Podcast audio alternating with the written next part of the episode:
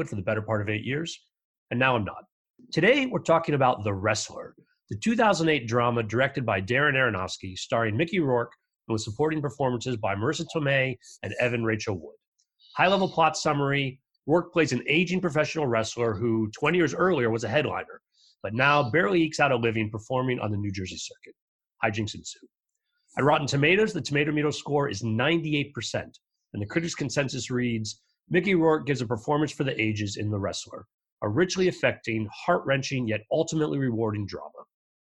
Here on Below the Line, we're not focused on what the critics thought, but once again, the reviews are dead on for this movie. It's an amazing film and well worth your time. We're continuing our series of episodes focused on the property department, and my guests today are the props team from this film. First, property master Jeff Butcher. Jeff, welcome to Below the Line. Hello. Jeff, you've been working in props for more than 30 years, and you've been a property master on, tell me if this is still correct, 36 feature films. What are you working on now? 37. I'm working on a television show called Katie Keene, which is a spinoff of Riverdale, which is based on Archie Comics. You know, it's for young people trying to make it in New York. It's sort of like Fame meets Friends, I guess. I don't know, something like that.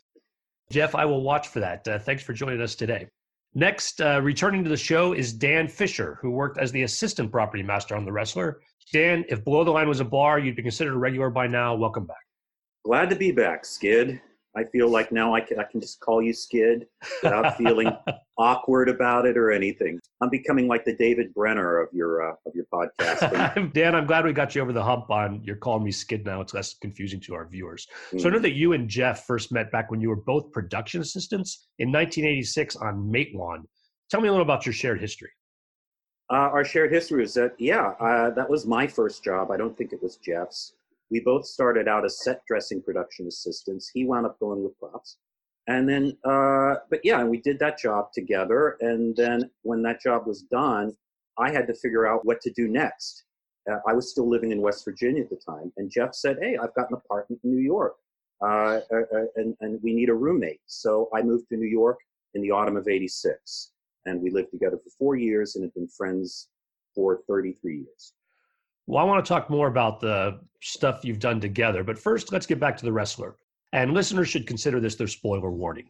Let's start with the filming logistics. I mentioned earlier that the film is set in New Jersey. Is this where you actually filmed? Yes. The film was shot almost entirely in New Jersey. We shot at veterans organizations and VFWs and that kind of thing. Wherever they would normally hold wrestling events, we sort of crashed their events with arrangements, and we would film around actual wrestling nights. Well, my memory is a little different. Correct me, Jeff. I had thought that we actually put on the wrestling events. Am I wrong about that? That my thought was we filmed every Saturday night for about 4 or 5 weeks straight. We worked Saturdays, and we would put on a show. The deal was people got to come in for free, with the caveat that you then watch Mickey Rourke do his scenes, and you have to clap and really participate. And I thought it was really genius of production, whoever came up with the idea, to keep the quote-unquote background pumped for these fictional wrestling episodes. We'd have real wrestlers, which is also fiction, actually, but we'd have real wrestlers come in between and do their thing, put on shows. And that just kept the audience engaged. And then we got that engagement on our film. But maybe you're right and I'm wrong. Maybe it was all we were part of this local scene. Yeah, I don't know. I don't know whether they were entirely put on by us or we were making arrangements with existing ones and joining them. But it was, real wrestlers, so-called real wrestlers would wrestle. Mm-hmm. And then we would, Mickey would do a scene or Mickey's stand-in would do a scene and we'd go back to another wrestling match. And that was how they kept the audience pumped. Yeah, and also, too, we used a lot of those in-between scene wrestlers as little bit parts. He'd come backstage, and it'd be like, great show tonight, Ram, and things like that. And I thought those guys were great, that they weren't actors. They weren't, people putting on the costumes and doing an affectation. They were just themselves. Yeah, now it's amazing that Darren was able to get the performances he did out of all those non-actors. That the scene at the beginning where Mickey is in the locker room backstage and he's just talking to the actual wrestlers It was all good stuff. It was all Mickey improvising and, you know, with non-actors and Darren figuring out how to, you know, place that handheld camera where it was all came off very realistically. So you guys have mentioned a couple of things. You're talking about handheld cameras. You're talking about a lot of improvisation. Tell me more about working with Darren Aronofsky. How does he run his set? What does he do to collect the film that he does? Well, one thing I remember is that very early on, Darren told Jeff and myself, I don't want director's chairs on this set. I don't want a video village. Because if Mickey wants to make a sudden right-hand turn that we didn't expect, I want the camera to follow him, and I don't want to see a bunch of producers staring at a monitor behind him. So it was clear to us we were not supposed to bring director's chairs on our truck nor set them up. And Darren, actually, for his monitor, he had what was called a clamshell. It's a very small video wireless unit that he wore with a strap around his neck, and he would be by the camera watching the actor with his eyes, but he would also look down to see what the shot was doing. And I thought that was an incredible technique that a lot of directors should adopt. You know, something you mentioned that folks, some of our listeners might not know, but yes, there's all these chairs on set, these director's chairs for various folks. And you guys have been doing this long enough, maybe you know some of the history. That has become the responsibility of the prop department to provide these chairs on a lot of sets. There could be 10 to 15 chairs there in some sets that I've been on. I just worked on a Spielberg job, and Spielberg has his own tent with his own, it's called a Hollywood chair, which is, you know, it weighs about a ton, and it's very padded and heavy, in his own tent, you know, with a little fan and stuff. And then there's the producer village, where there's another, you know, 14 chairs, you know, Tony Kushner surrounded by, you know, 14 writers, producers, and visitors. And every day a list of guests, you know, today we're going to have 4 guests because we have 4 more chairs out. It's a full-time job. Just then they move the camp. First of all, they set it up in the wrong place to begin with every day, and then it has to move all day. So yeah, it's kind of ridiculous. No, we could do an entire episode about nothing but the politics of directors' chairs.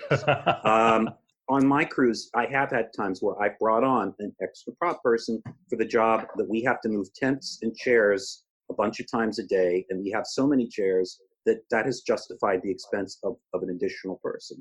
I did a job one time where the director had 4 kids that were coming in on location for a few days. And they're like, well, you have to have chairs for all the kids, and their names have to be printed on the back of their seat backs. And this PSS was like one of those, we have no money jobs. So, you know, I'm skimping on my prop budget, but we have to have each of those kids' names on the back of the chair. And of course the kids aren't going to sit in chairs. Kids don't sit in chairs. Kids run around. That's what they do. So, yeah. Anyway, it's all part of the game. We play it. Well, we'll save a deeper chair discussion for another episode, as you suggest, Dan. But for now, I want to talk more about wrestling matches. Specialized props aside, what are you responsible for providing on a big match like that? Well, for the wrestling matches, you know, Mickey had to get taped up before every match, and he would request a airplane bottle of Jack Daniels that because wrestlers will drink that much Jack Daniels before a match to improve the vascularity of their veins, he would say. And I think he really was drinking it for the vascularity of his veins, not because of any other reason, even though he was, you know, a hardcore motherfucker. And then, you know, we had to, with his trainer, we had to supply his weights. You know, he would always pump up before doing anything. Yeah. I mean, in general, that's what we would provide for all the bouts. And then there were specific props to different matches. Well, let's dive into some of those. And I know specifically one that looked very prop heavy was when Ram is fighting, I think, a character named Necro. And the match itself is extremely violent. I mean, first of all, breakaway chairs. There were a bunch of those. Is there a place that sells breakaway chairs just for movies or for movies and wrestling? Like, where did you guys get those, that kind of prop? I think we got that. It was like a rubber chair that looked like a regular folding chair, but it was soft. And I don't remember where that was made, or if we got that from like a wrestling supply place, or where that came from. I don't remember. Was that maybe more from like ISS or something, Jeff? Because at that time too, I mean, there were fewer places for custom manufactured props than there are today, especially in the New York area. I mean, now in New York, there are a couple of places that will custom make you anything. But at that time, I think there was ISS and then there was Alfonso's Breakaway Glass, both in LA. So you would have to order this stuff ahead of time, so that you know you'd get it by the time you needed to shoot it. Yeah, I don't remember. I do remember there was a wrestler who was sitting down after all the wrestlers had left, who was still sitting there holding like an ice pack over his bleeding head. And I asked him, how many times have you been hit in the head with a folding chair? And I think he said 350. And then he mentioned that he had a degree in business economics, which is curious career choice to get hit in the head repeatedly with a chair. I if you don't mind, I want to segue this because Jeff was talking about somebody willingly taking a certain amount of pain for the sake of the act. And the Necro Butcher, and you might be leading to this anyway, Skid, but the Necro Butcher had part of his act was to take a dollar bill, put it to his forehead, and staple it to his forehead. And it's like, well, how did the prop department do it? The question is, the prop department handed him the staple gun. And no, no. Those were staples that had been in alcohol. Okay, they'd been in alcohol, and they were what, quarter-inch staples, Jeff? Or yeah, quarter-inch staples. Well, this is what I do remember, and this might be one of those Rashomon episodes, Skid. But what I do remember, I was talking to the Necro Butcher between takes. I asked him, So what do you do? You know, you're actually stapling a dollar bill to your skull. Like, how do you not get brain damage from that? And he said, oh, well, you know, the human skull is 3/8 inch thick.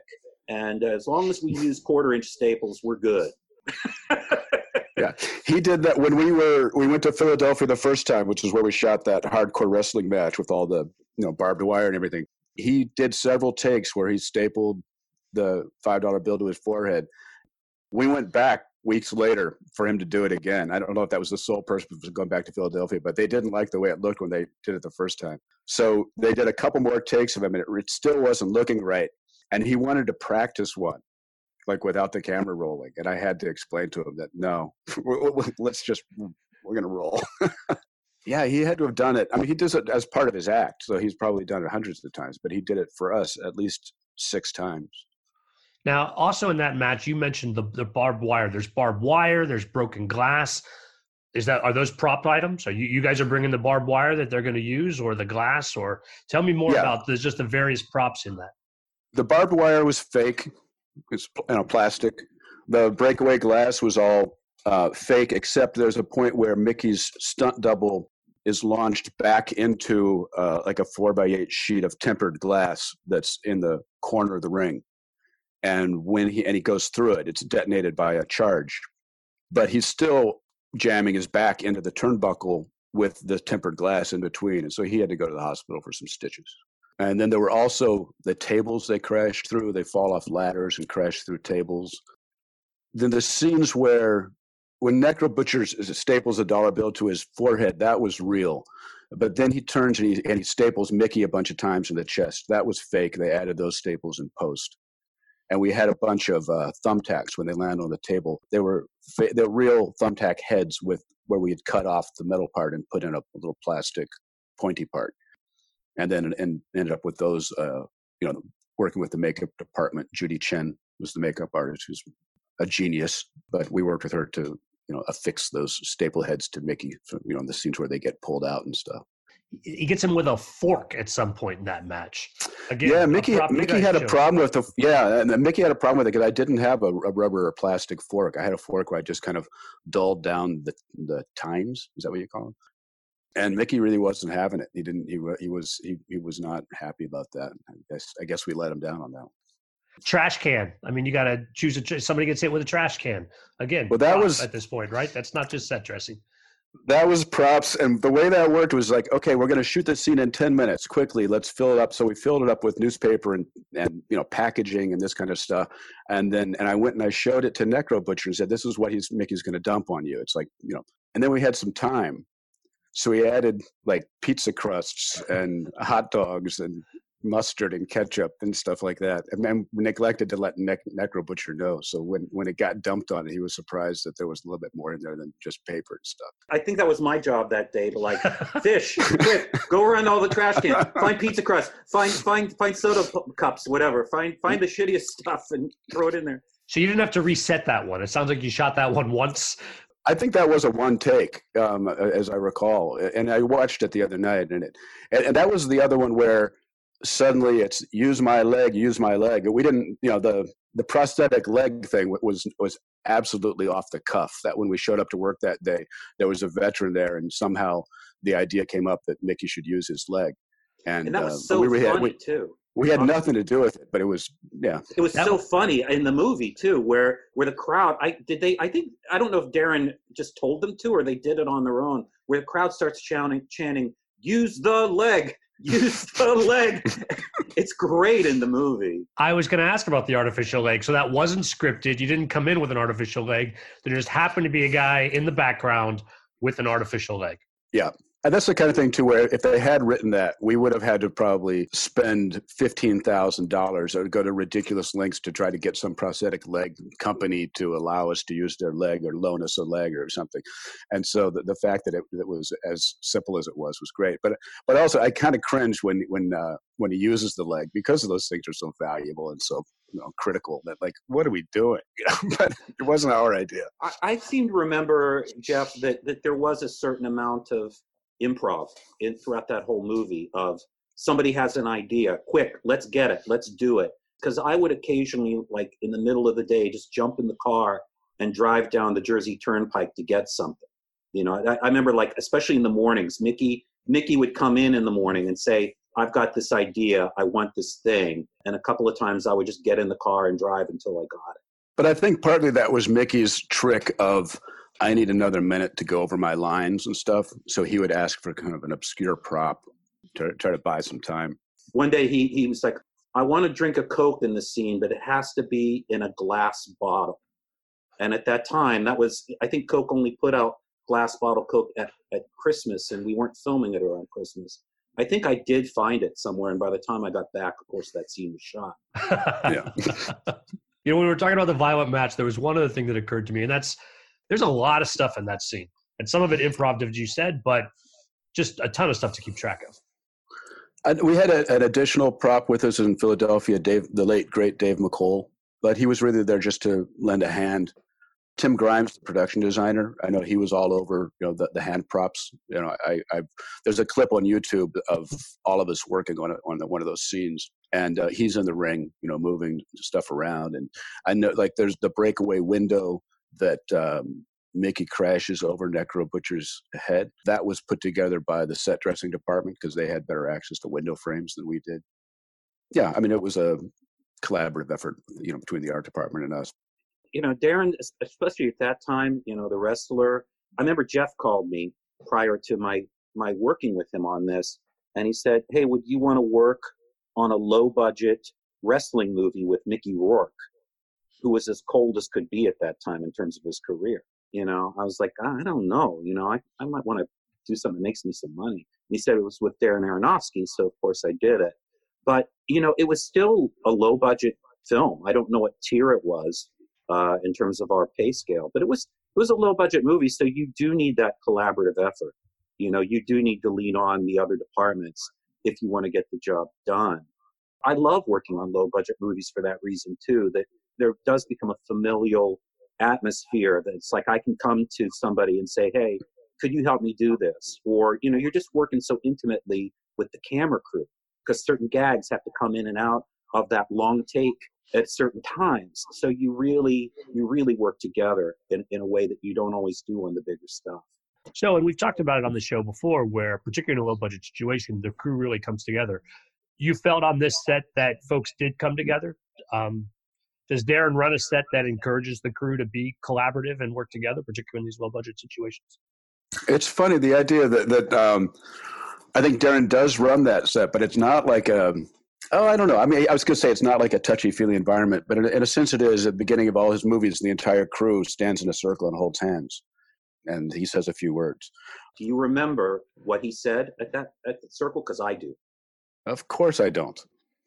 He said, as we formed our circle, he said, I just want to tell you, I consider Mickey Rourke the greatest actor on this planet, and I want to give him a movie to show the rest of the world how great he really is. And also, I do know, because I had read about it somewhere, he had opportunities to make The Wrestler like a year or two prior with Nicolas Cage in the main part for a lot more money. And he turned it down. He said, no, this is Mickey's movie. I wrote it for Mickey. I'm going to independently finance this. And he did. And so I think you can't help but be affected by that. But I think partly what I was going to say earlier is I don't feel like he necessarily cultivates an atmosphere of collaboration, but I think he does. But it's sort of like, here we go, hold on. It's and we're all kind of running behind, trying to keep up. Darren, more than any director that I've worked with, has an absolute clear vision on pretty much exactly what he wants to do. And there's very little hesitance, so you kind of have to, keep up. Yeah, and I actually was Darren's prop master for his next movie, Black Swan. And it was a very different approach, both the way we filmed it and I think even how the set was run than The Wrestler, because that was a much more formal movie. Yeah, there were the trademark handheld following behind the shoulders shots, but there was a lot more sort of formality to the movie because of the subject. It's ballet versus wrestling, which is much more down and dirty, but just the cinematic style. And I think that in a certain way that affected the interaction. And Darren is I mean, he not only is convinced he's the smartest person in the room, he really is. He's the smartest person in pretty much any room he will enter. In general, you want to please the director. We're all here to give the director his or her vision. But in the case of Darren, I at least, and I know Jeff did too, you really respect that vision. And you're just going to bust your ass to help him get it. And he is very specific. And you try as hard as you ever will in your life to give him what he's asking for. Let me ask you guys about what he asked for, what you provided in some other scenes in the movie. There's a scene where the wrestlers are signing materials. That's a lot of material. Set dressing provide a lot of that, or are you guys supposed to come up with all these videotapes and posters and things like that for a scene? Most of that came from set dressing. We provided his he had a Polaroid camera that he took pictures with some people with. I had that one of those photographs of that he took of the Polaroid in my set box for years.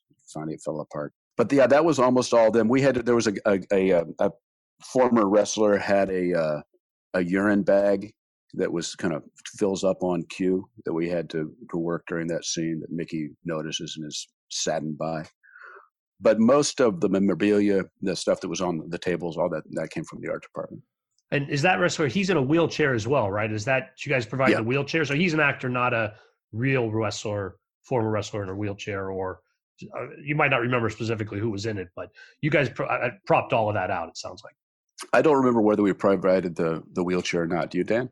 I don't. We probably had a wheelchair with us, just in case, to cover our asses. But there was so much verisimilitude on that set. Real people in wheelchairs, real whatevers. That it wouldn't have surprised me if it was just his wheelchair, but you did that urine bag gag. You were the one, I think, doing that with a hypodermic in a tube. Yeah, I think like an oversized syringe. Yeah, syringe. Yeah. Well, while we're talking about meds, similarly, there's a scene later in a bathroom where Mickey Rourke's character is using cocaine. How do you put a prop like that together? We used inositol or inositol. I like to pronounce it inositol because it's cocaine.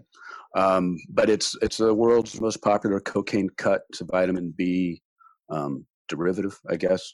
And it's it gives you a slight energy lift, but it's otherwise, very easy to use, the way you use cocaine. Yeah, that's what I use too. I've had entire drug lab scenes in other movies and shows where I just order that stuff by like the 5-gallon bucket to have big piles of fake coke for actors to jam their faces in. And to be clear, Jay, that's what you use as well. It means what you use in propping other movies, not what you're using for a little kick on set. No, not me. But no, so I learned it because I stole it from Jeff. Like once I learned, oh, that's what we use for fake cocaine. That's what Jeff uses. I'll use it too. And so much of what I've done in my career has been because, well, Jeff did it. I'll do it too. Well, still on the props front, but let's change tracks. Talk to me about strip club scenes. Marisa Tomei plays a stripper that Mickey Rourke's character is attempting to have a relationship with. How do you prop a strip club scene? I learned another good lesson from Jeff on that, which is when you do a strip club scene and you're handing out money to give to the background to stuff into the dancers' various articles of clothing, don't give them fake money. Get from the accounting department the day before, so get like $100 worth of singles and hand those out.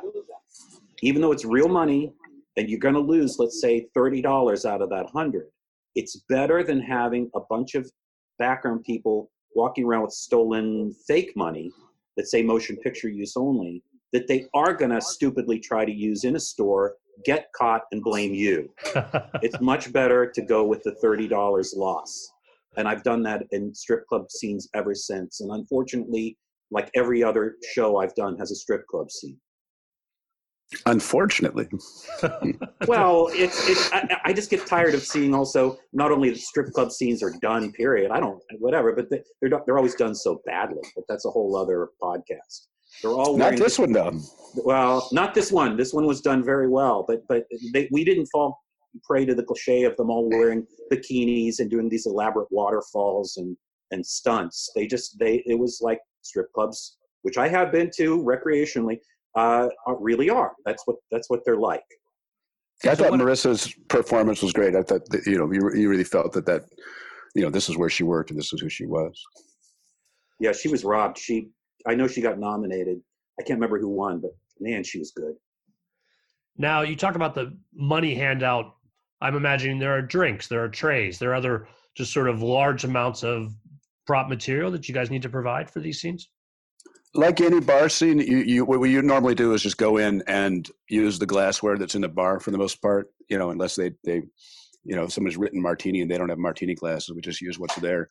And we mix drinks out of soda, mostly from the fountain. And we bring in non-alcoholic beer and grape juice or fake wine for wine. Yeah, and then we have rubber ice for so people can have ice without it making noise during filming. Yeah, and those kind of scenes, that's where I'm usually busy, very busy. Jeff might not be as busy. He might be setting up the big props, the main things, whereas me and what was our guy's name? Clay? Was Clay? Yeah, it was Owen.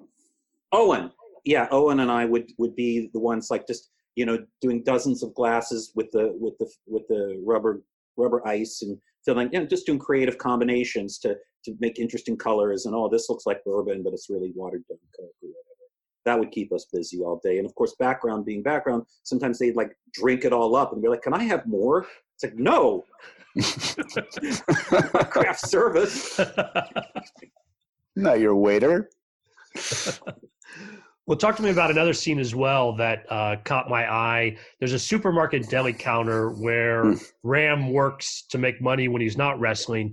I read online that Mickey Rourke served real customers, but I'm wondering how that works for you guys between props, set dressing, and actual real food. How'd that work? We used mostly what was in the deli counter.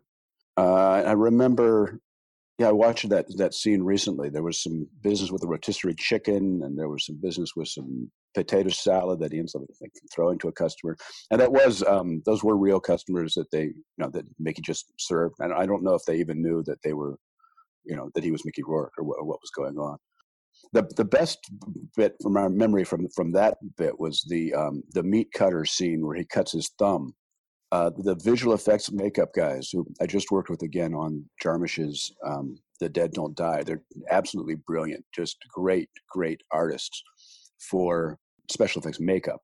But the at that time, they weren't quite as savvy when it came to mechanical makeup effects. And when they showed up that morning, they said, "Do you have any plastic tubing?" Now, this is the scene where Mickey Rourke is supposed to have blood spurting from his thumb after he's cut it in the meat grinder, meat slicer. if you're showing up that morning looking for rubber tubing, you're going to have a bad day. And they really did, because it was something like 13 takes where he's supposed to cut his thumb in the meat slicer and the camera follows him all the way out to the parking lot and he gets in his car and it's supposed to be spurting blood the whole time. And by take 13, it still wasn't happening.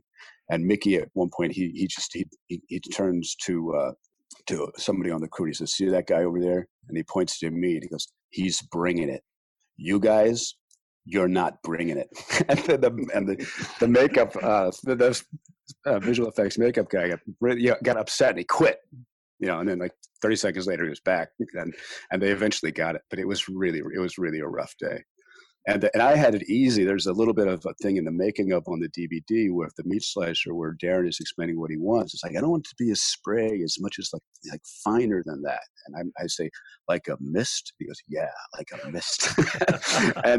But the thing was, all I had to do was lay on the ground under the meat slicer with a paint sprayer with blood in it. And at the right moment, just pull the trigger and just squirt, you know, blood out of the Hudson sprayer. And it looked like it was coming out of the meat grind. It was the most easiest low budget special effect in the world, but I ended up looking like a hero, and these guys who are really doing hard and beautiful work didn't come out looking so good that day. But I think their work looks great in the film. They've come a long way. Yeah, they worked with us on Black Swan. They're great guys, and yeah, amazingly talented. But you know, so much has changed too since 2008 when we made this. In terms of, you know, so much was expected of prop people and effects people in terms of being able to conjure practical on-set effects, that nowadays it'd just be like, well, we'll put it in post, you know, blood is post, even gunshots now, where there's so much less, and I know this is straying, but there's so much less emphasis now on like, well, you have to bring blanks and all this stuff. It's like, no, just bring a gun. We'll put the flash and the smoke in post. It's safer and it's quicker and easier. So it's the expectations in 2008 were so much higher on us. You know, there's sort of more experimenting necessary to the process than there is now. Well, and you couldn't make a mistake. You know, nowadays, you know, if something isn't perfect, they can clean it up in post. But back then, it's like, if you didn't get it, you didn't get it. Well, yeah, and with those long takes too, as you explained with Darren. And you know, I don't think Darren was a yeller. Do you?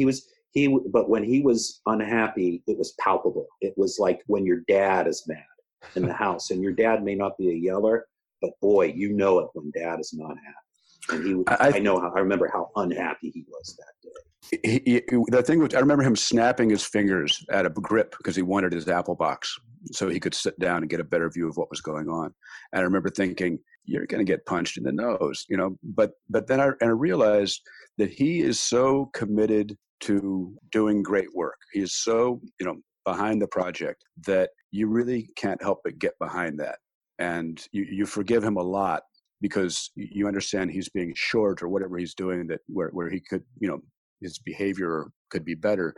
It's really all toward making the greatest movie he can make. And you know, that's why we're there. So you can't really fault him. You know, but I think he's also, he's not a bad guy. You know, he's a bit single-minded sometimes. And you know, but again, it's toward, you know, why we're all there. So it's forgivable. And the proof is up on the screen. You know, by and large, even when his movies have not been 100% successful, they've been audacious and there's been nothing like them. And sometimes they've been freaking great. I think The Wrestler is his best movie. Well, I want to ask about some hero props that I think you guys probably coordinated with Darren in advance of filming, but tell me if anything odd came up. Comes to mind, there's a Nintendo video game system where they're playing Wrestle Jam 88. It's got the Ram character in it. It's got the, I forget if it's the Sheik character, whoever his major match. How do you get something like that prepared in advance?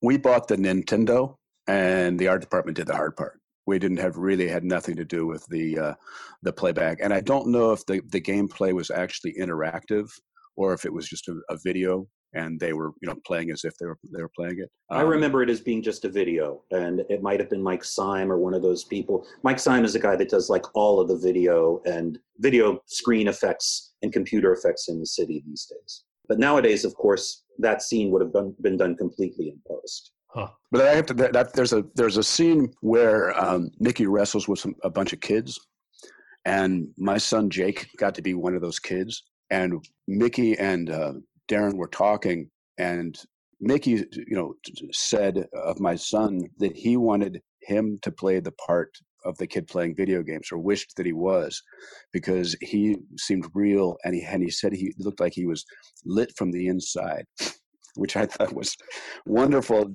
to hear. So whenever I see that scene, I'm a little bit resentful that it's not my son he's playing video games with, but I'm glad that my son got to be in the movie. He's got his first paycheck there. It's up framed on the wall upstairs in the office.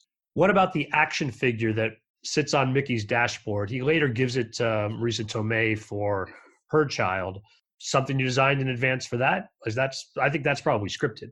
That was scripted. That was a collaboration. Tim Grimes, the production designer, worked with, I think, our on-set scenic, and I'm going to embarrass myself by not remembering his name. The two of them worked that out together. And it was a little bit of a problem because it wasn't ready the first time he was supposed to play. So there's a scene inside the van where you're looking out the front windshield and the figure is on the dashboard in silhouette. And it's actually an entirely different action figure that we painted black and put there because we weren't ready. But Tim Grimes, by the way, too, Tim started out in props. Tim, I think, still holds his 52 card. And wasn't Tim one of your assistants on something, Jeff? Tim, my history with Tim is that I met him something like 15 or 20 years ago in an elevator when he was a production assistant. And he was talking about, I don't know if he was asking if he should work in the art department or work in the prop department or what he should do. And I told him he should work in the locations department, because that way you can work your way up. You won't hit the glass ceiling that the prop department hits. And of course he didn't listen to me, became a production designer and my boss. But then the movie right after The Wrestler, I went and did a movie in Detroit called Whip It that Drew Barrymore directed. And Tim was my assistant for that movie, which was kind of funny for him to go from being my boss production designer to the second prop on the next movie. He's a great guy. Great guy. I did a job where he was a production designer, and I wound up getting fired because the director just didn't like me. And he couldn't have been sweeter. And Dan, it's not you, it's him, but here's your plane ticket. No shame in it. It was just a clash of personalities, let's just say. Well, coming back to props, guys, I know on a normal set, props will provide watches and rings and other small things. In The Wrestler, Mickey Rourke wears a hearing aid. Is that something you guys brought a bunch in for him to try, or was it Darren who chose it in advance? Like, how'd the hearing aid come together? Or was that a prop for you guys to provide? That was a prop. I don't remember providing options. Maybe we showed him pictures, but I just remember ordering. I think we bought those on eBay or something like that, and we had about 6 of them. Still got a couple kicking around here somewhere. And we dirtied him up. And the big challenge with that was just remembering to stick it in his ear, because he was supposed to have it all the time. And it's an easy, we're not used to hearing aids. And so it was an easy thing to overlook. And then tell me about the scene where Mickey Rourke takes a razor blade and puts it in his wrist guard. Later in the match, he uses it to cut his head. And just props, wardrobe, how does something like that come together? Because there's a lot of moving pieces on that one. That one, we worked really hard to come up with the right double-edged razors that just looked cool. And then we bought several different pairs of scissors, because he's in the scene, he's cutting the corner off the razor blade. And I'm, there kind of preparing the scene where he cuts it. And Mickey picked up one that I cut off as a test. And he said, "Oh, this is the one I'm going to use." And I went, "What?" Like, was kind of surprised, because it was news to me that he was going to use a real blade. I think we had little plastic pieces for him to fake it, and which I was, preparing for him to tape into his, wrist. But he took one of the dulled, razor blades, the corners that I had cut off, and said he was going to use that. And I thought, do you not at least want to use a sharp razor blade if you're going to actually cut yourself? And I don't know whether he used a sharp blade or a dull blade. But I remember I was just doing my petty cash at the concession stand at the wrestling venue and thought, oh, I bet it's about time for Mickey to cut himself. And I just wandered over and behind the camera and looked, and sure enough, he just took the blade out and just cut an 1.5-inch long cut into his forehead. And that was all 100% real. It wasn't what we were planning, what we thought was going to happen, but that's what he decided to do, and that's what he did. And the thing too that your listeners, I'm guessing that most of your listeners work in the business, or at least very, very interested in the business of making movies. But especially on low budget, on all movie sets, but especially low budget, and certainly in the case of The Wrestler, this was all done in a few seconds, really. The time just flies, and you're in the moment, and everything's happening so fast. So 1 minute you're like, well, here's the rubber razor blade, and Mickey's going to take the rubber, and he's going to pretend to cut himself, and the makeup person will come in and put a scar on, and we'll do all that, you know, while the cameras are rolling. That changes in just a few seconds to, oh, no, wait a minute, Mickey's just going to cut himself, and we're going to film that. It happens so quickly. Everything happens so quickly that you just have to go with it. You know, you can't freak out. You just have to, accept what is given to you. And Jeff certainly did many times on this. I don't know. I question my judgment about some of that, but I wanted to feel like I was supporting what they were trying to do.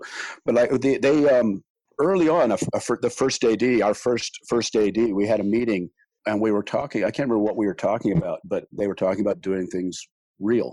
And that was his last day. He quit. He was like, I'm not going to be a part of this. This job's crazy. I don't think that he necessarily did the wrong thing. You know, it's tough when you're in the position of having to support people like Mickey and Darren, who are, you know, on this adventure to do something really great, but they are, you know, they're people who want a lot of realism, and they like to break rules. And, you know, and I don't want to be a part of somebody getting hurt or something like that, but I also don't want to be the prop guy who's too timid to support them in trying to do, to be realistic. But there were a number of times on this where it was a real challenge to, you know, because we were there to, you know, fake it. And there was another scene where, you know, I hear Darren say to Mickey, "Don't you think Jeff should sterilize that?" And I thought, oh, here we go. And, you know, and it was, Mickey was supposed to get drunk and be in his trailer bathroom and unscripted, take out a knife and start cutting himself. And the first thing was get rid of this fake wine. And Mickey drank a bottle and a half of wine. And then next thing, he's cutting himself up in the mirror. And we did 2 takes and they wrapped for the night. And Danielle, you know, his trainer, and I worked on a boxing movie with John Leguizamo years ago, and when you're a prop master on a boxing movie, it's a lot like being a corner guy. You're the one putting the mouthpiece in and out, and you're the one imitating what the corner guys really do. And so, you know, I'm shoving Vaseline into Mickey's cuts, and Danielle's cleaning them up, and Mickey's, you know, says, "You got me drunk," and but he's having a great time. He's reliving his boxing days. I'm reliving my cornerman days. I'm not sure what Danielle was reliving, but you know, it was a great moment. And at the end of the day, he was fine. But it's a you know, there were a number of times where it was oh no, here we go. Well, how did the other actors take to this environment? Marisa Tomei or Evan Rachel Wood? Any particular stories of their interaction with props, or are they just kind of in the orbit around this Darren and Mickey show? Well, I mean, most of the insanity was Mickey alone or Mickey in the ring. The stuff with Marisa, and yeah, but I think, you know, they were you know, Evan Rachel Wood and Marisa Tomei, I think were pretty much isolated from a lot of the insanity. I've said a lot of times when I've talked about having worked on this movie that it's the closest I've ever come to having worked on a documentary. Mickey really, he didn't just do that. The thing is, the line between Randy the Ram and Mickey Rourke, there weren't really that many lines between them. I mean, if you think a second, the story of The Wrestler is about this guy who was big in the 80s. And then he kind of had a falling out, and then he had a chance to reappear and to become publicly prominent again. Well, that's the Mickey Rourke story too.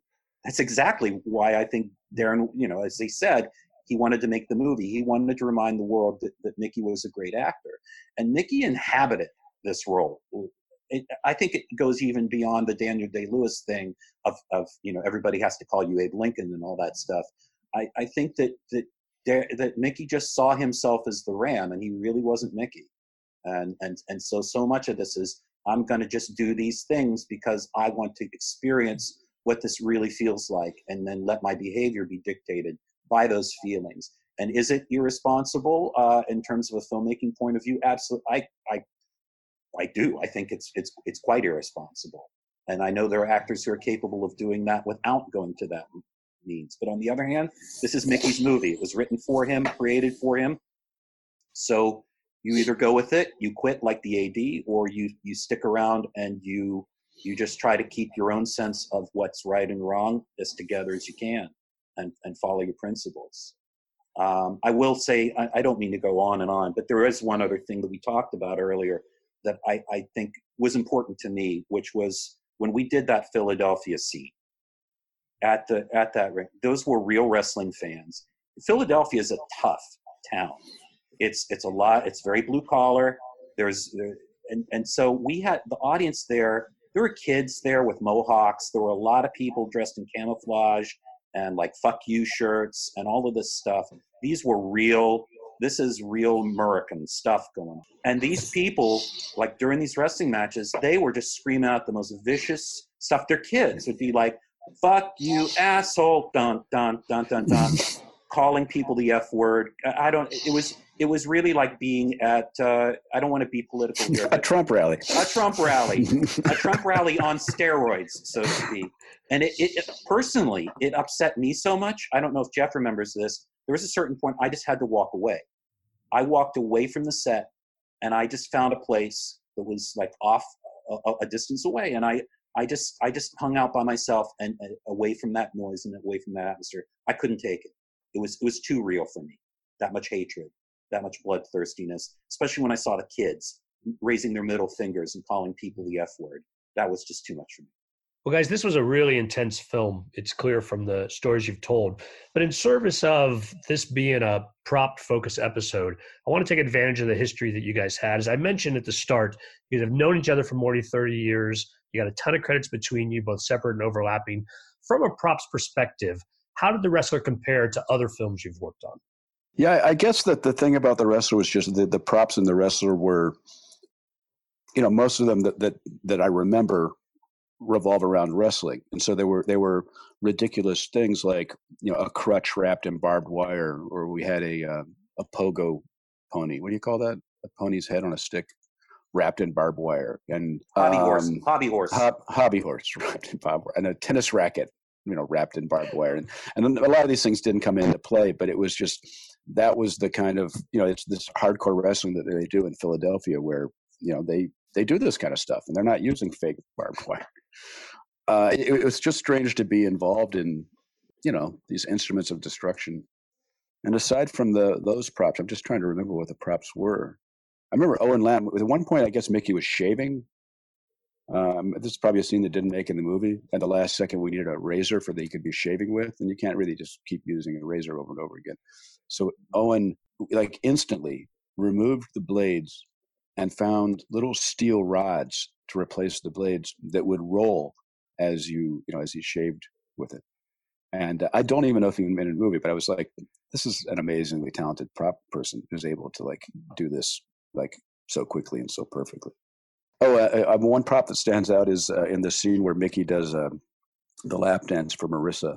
She chugs a whole beer, and Marisa couldn't chug a whole beer. So we gave her a beer bottle full of water. And unfortunately, it was a green bottle. And you can kind of tell that it's water. And I was watching the movie with my very good friend in Minnesota. And that scene was going on. And somebody in the audience went, that's water.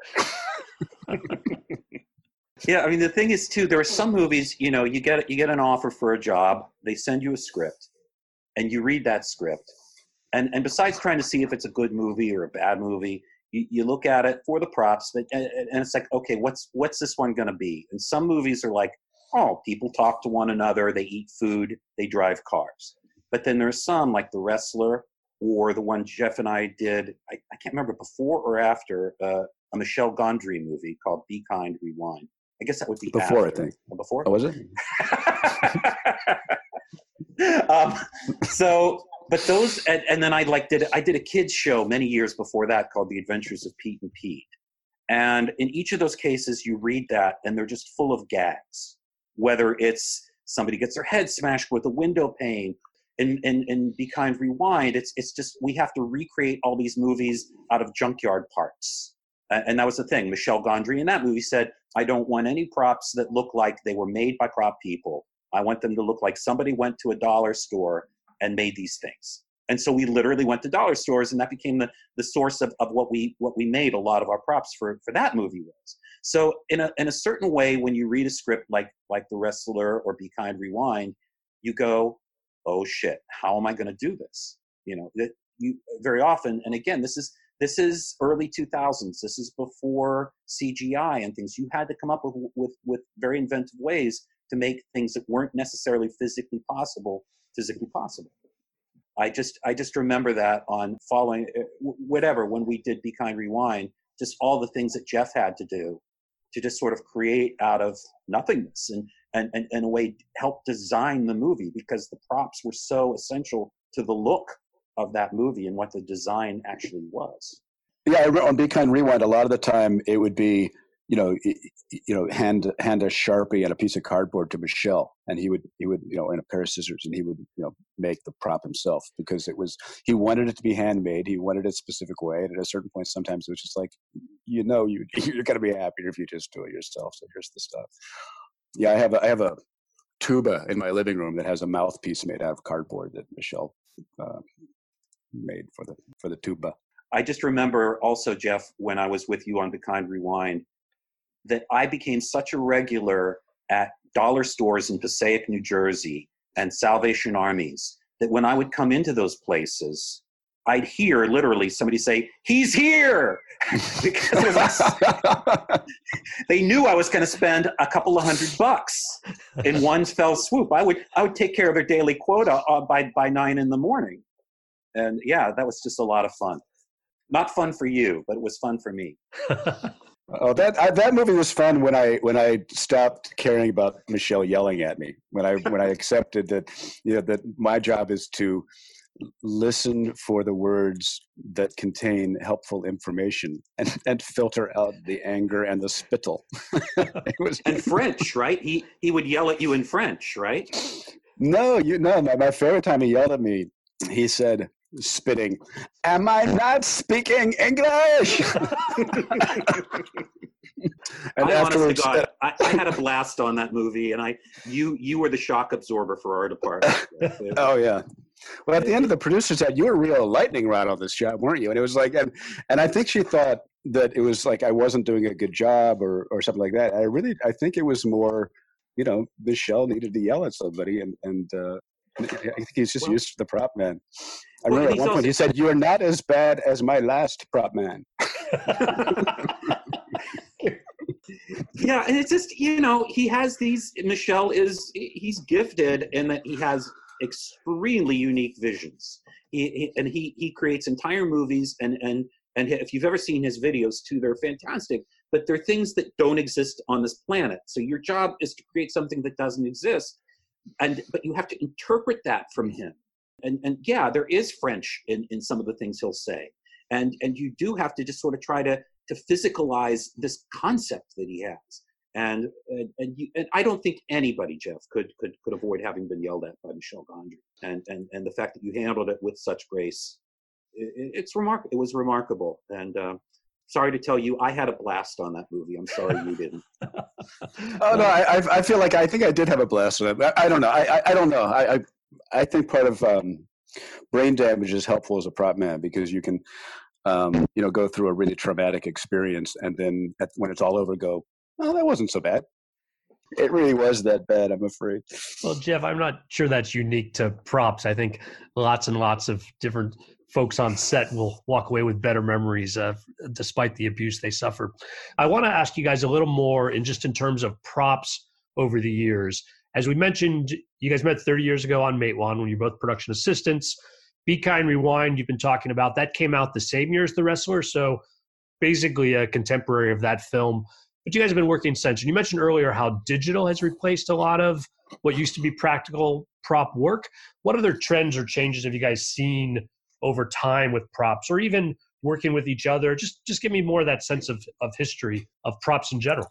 the biggest thing is phones. It used to be, you know, before there were cell phones, you'd have to, when actors had a conversation on the phone, you'd have to run them together with what we called a phone ringer. And when you pick up one phone, the other phone will ring. And when the actor picks it up, an actor and an off-camera actor can have a conversation. And so we spent a lot of, people talk on the phones in movies a lot. So we spent a lot of time doing that. Now with cell phones, it's just an entire different thing. They're much more common than phones in general because people always have them and use them for 19 different things. But I think that strikes me as one of the biggest changes over the years, just in terms of like day to day what we do. Another one would be, like Dan had mentioned, firearms. It used to be, we would handle firearms a lot more. Now, typically, there's an armorer if there's any kind of gunplay, and often the effects, the gun firing and the squib hits are all visual effects that are done later. So it's just much more of an actor holding a gun and saying bang than us having to be worried about gun safety and ear protection and eye protection and all that kind of thing. Yeah, if you don't mind me bringing it around one more time to Black Swan too, you're talking about phones. When I did Black Swan, there is a scene where Natalie Portman calls her mother, played by Barbara Hershey, to say, "Mom, I can't believe it. I got the part of the White Swan in Swan Lake. It's like the biggest moment in her life. It's what she's been working for this entire time." And this was 2010. I think we used an iPhone or something like that. But it was very, very, very important for Darren to have a real phone connection on that day and to make the arrangements that Barbara wasn't with us yet. She wouldn't come in until the last 2 weeks of filming. But wherever Barbara was that day that we were going to film it, that she really be on the line with Barbara Hershey playing her mother. And as we put all of this work into it, not just me and making sure the phone worked, because this was still early on when it's like, is this thing going to work? Is it going to work? Yes, we did this whole thing to make it. Now it's much easier, but in 2010, believe it or not, it was a big deal to make this happen. A live cell phone conversation on film was a big deal at that time. And of course, on the day, Barbara Hershey had another commitment. She couldn't do it, and we wound up having the script woman do the reading off camera. Classic. Yeah. But in terms of, Jeff and my relationship, I mean, after we had both done Matewan, I was still living in West Virginia, and I had made enough money on Matewan that I decided, well, I'm going to move to New York. And as it happened, Jeff... Well, you won the Mets pool. Well, I won the Mets pool. That's a whole other thing. I won the crew. The New York Mets and the Boston Red Sox were playing each other in the series in '86, and I never ever bet until the final game, and I wound up winning the whole damn pool. But I made $650 on that. But I had some other money from having worked on it. So I took what money I had. I moved to New York, and I lived with Jeff for 4 years. They had an extra room in their apartment. So when you live with somebody, you really get to know them. We see each other in our best and worst. Jeff got to listen to me sing along to my my stereo through the other side of the wall for 4 years and put up with it. So, but just that kind of communication, you can't beat it. I can sense, when I have worked with Jeff, even now I'll come in, I'll day play with him, Madam Secretary or whatever. And when he did that show. And I can just sort of see sometimes, like, okay, Jeff's in a good mood, so I can bring this up, or no, we're gonna, he's serious today. There was big stuff going on. Let's hold off with the jokes, just keep our head down. Or he'll just say to me, like, Fish, can you go to the truck and get this, whatever? And I know where it is on the truck. I've been on that truck so many times, I can do it very quickly because I know where it is, or I know what he's talking about. He and I are both movie fanatics. So if he references a movie, he referenced Taxi Driver, I know what he's talking about, but not everybody, especially these days under the age of 30 or 40, might know that Taxi Driver reference or the fact that the gun dealer was played by Alan Garfield. But I think also we're both, filmmaker wannabes. You're a writer, I'm a director, but this is what we do. So I think we're a lot of the people that we're working with, I've just run into a prop guy that I've known for a long time who used to give me a hard time because it's like, you guys don't even want to be prop guys and you guys have the jobs. But I think it's something that helps both you and I do the work that we do, and to work together is that we're not looking at it entirely from the perspective of people who just understand the world of props. You know, we're trying to, I think we sort of understand what the filmmakers are trying to do, and we're more method prop guys or something like that, and that we come from hopefully more of the point of view of the people who are making the film than other prop departments might. Well, that's where you impressed me very early on. Maybe the first movie I was your second on was this thing called 1,000 Pieces of Gold that we filmed in Montana together.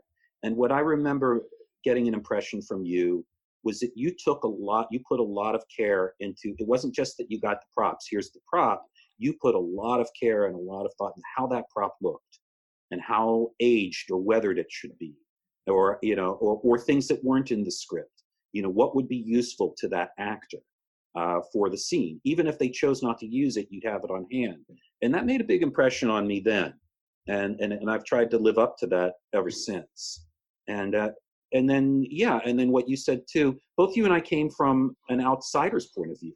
You know, when you and I were getting into this, our union at the very least was still very much, if you didn't have a father or an uncle, it was very hard to get in. And there was a second union at that time called NABIT for more of the outsiders, and eventually NABIT and IOTC merged.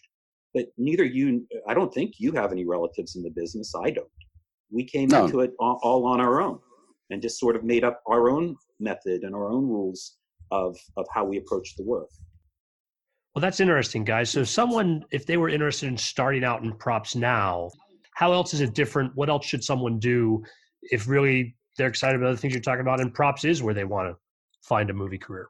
If you live in New York, you have to be prepared for a long application process. A lot of times 52, our union, doesn't accept applications, you know, and in order to even to apply now, I think you have to take a LIFT test and some other kind of OSHA test. And then once you've applied, that what that qualifies you to do is to work if there are no union people available to work and there's a job. So applicants, a lot of the people that we work with now are applicants because New York is blown up in terms of television. Pardon me for interrupting, but that's such a different experience than when I came to the city and was living with you. In 86, there was no permit set up. It was, you were either in the union and you got union work or you did non-union work. And when I was living with you in Long Island City, Jeff, I would do I did a softcore porn movie. You know, I did whatever it was. Chuck Vincent. Yeah, and Chuck Vincent, right. And there were rock videos at that time were still really big. And I'd do those. I'd make as little as $50 a day. The most I made was $200 a day, flat rate, cash, so nobody had to pay taxes. But this idea, like my son now is, and I think your sons are too, my son is on the permit list. I can hire him. He's in grad school right now. I hire him once a week on the job I'm doing now. And he comes in, and after taxes, he's making $300 a day for a 10-hour day. And right. That's great. And he's also learning alongside people who really know how to do this work. I'm not just flattering myself. I'm talking about our whole group of people around us. Or, you know, I think your son's worked with you on the Jarmusch movie, right? So they learned from Dad some things that no, good thing. No, I think they learned they don't want to do this. That's what they learned. Well, that's part of the goal too. Also a valuable lesson. Teach your kids, don't go into this business if you don't really want to do it. And no, my son just looks at it like, hey, it's better than working at Cheesecake Factory, you know, where you make $300 a week. Here he can do it. He come in for it, and you get coffee and bagels and, you know, free lunch. So this is all good. You and I don't know about you, but I didn't have that opportunity when I first started. And yeah, certainly it's the Wild West right now in New York. There's so many streaming shows and stuff. If you wanted to start out, as you asked Skid about, well, how do I get into this? This is the time, baby. I don't know when it will go bust, but for now it's all boom. And if you want to get into props or grip or camera or anything, or acting, there's more opportunity now, certainly in New York, and I'm sure in Atlanta and probably LA, than there's ever been. These are the days of the lateral move. I just worked with a production manager who didn't seem like they knew what they were doing. And I looked up on IMDb, and they were a production manager on this job. But their last job, they were a production supervisor. And the job before that, they were a production coordinator. So you know, these are moves that in the old days would take a decade. And now they're, one movie to the next. People are rising. It's insane. It's a little embarrassing that I'm still a prop guy in the current environment. But that has to do with effort more than anything. Well, you guys have brought some prop expertise to our listeners today. Well, I don't miss being on set with you guys one bit. I do enjoy talking about the business, and you guys have really brought it today. I really appreciate it. Thanks, guys, for joining me today on Below the Line. Thanks, Skid. Thank you, Skid.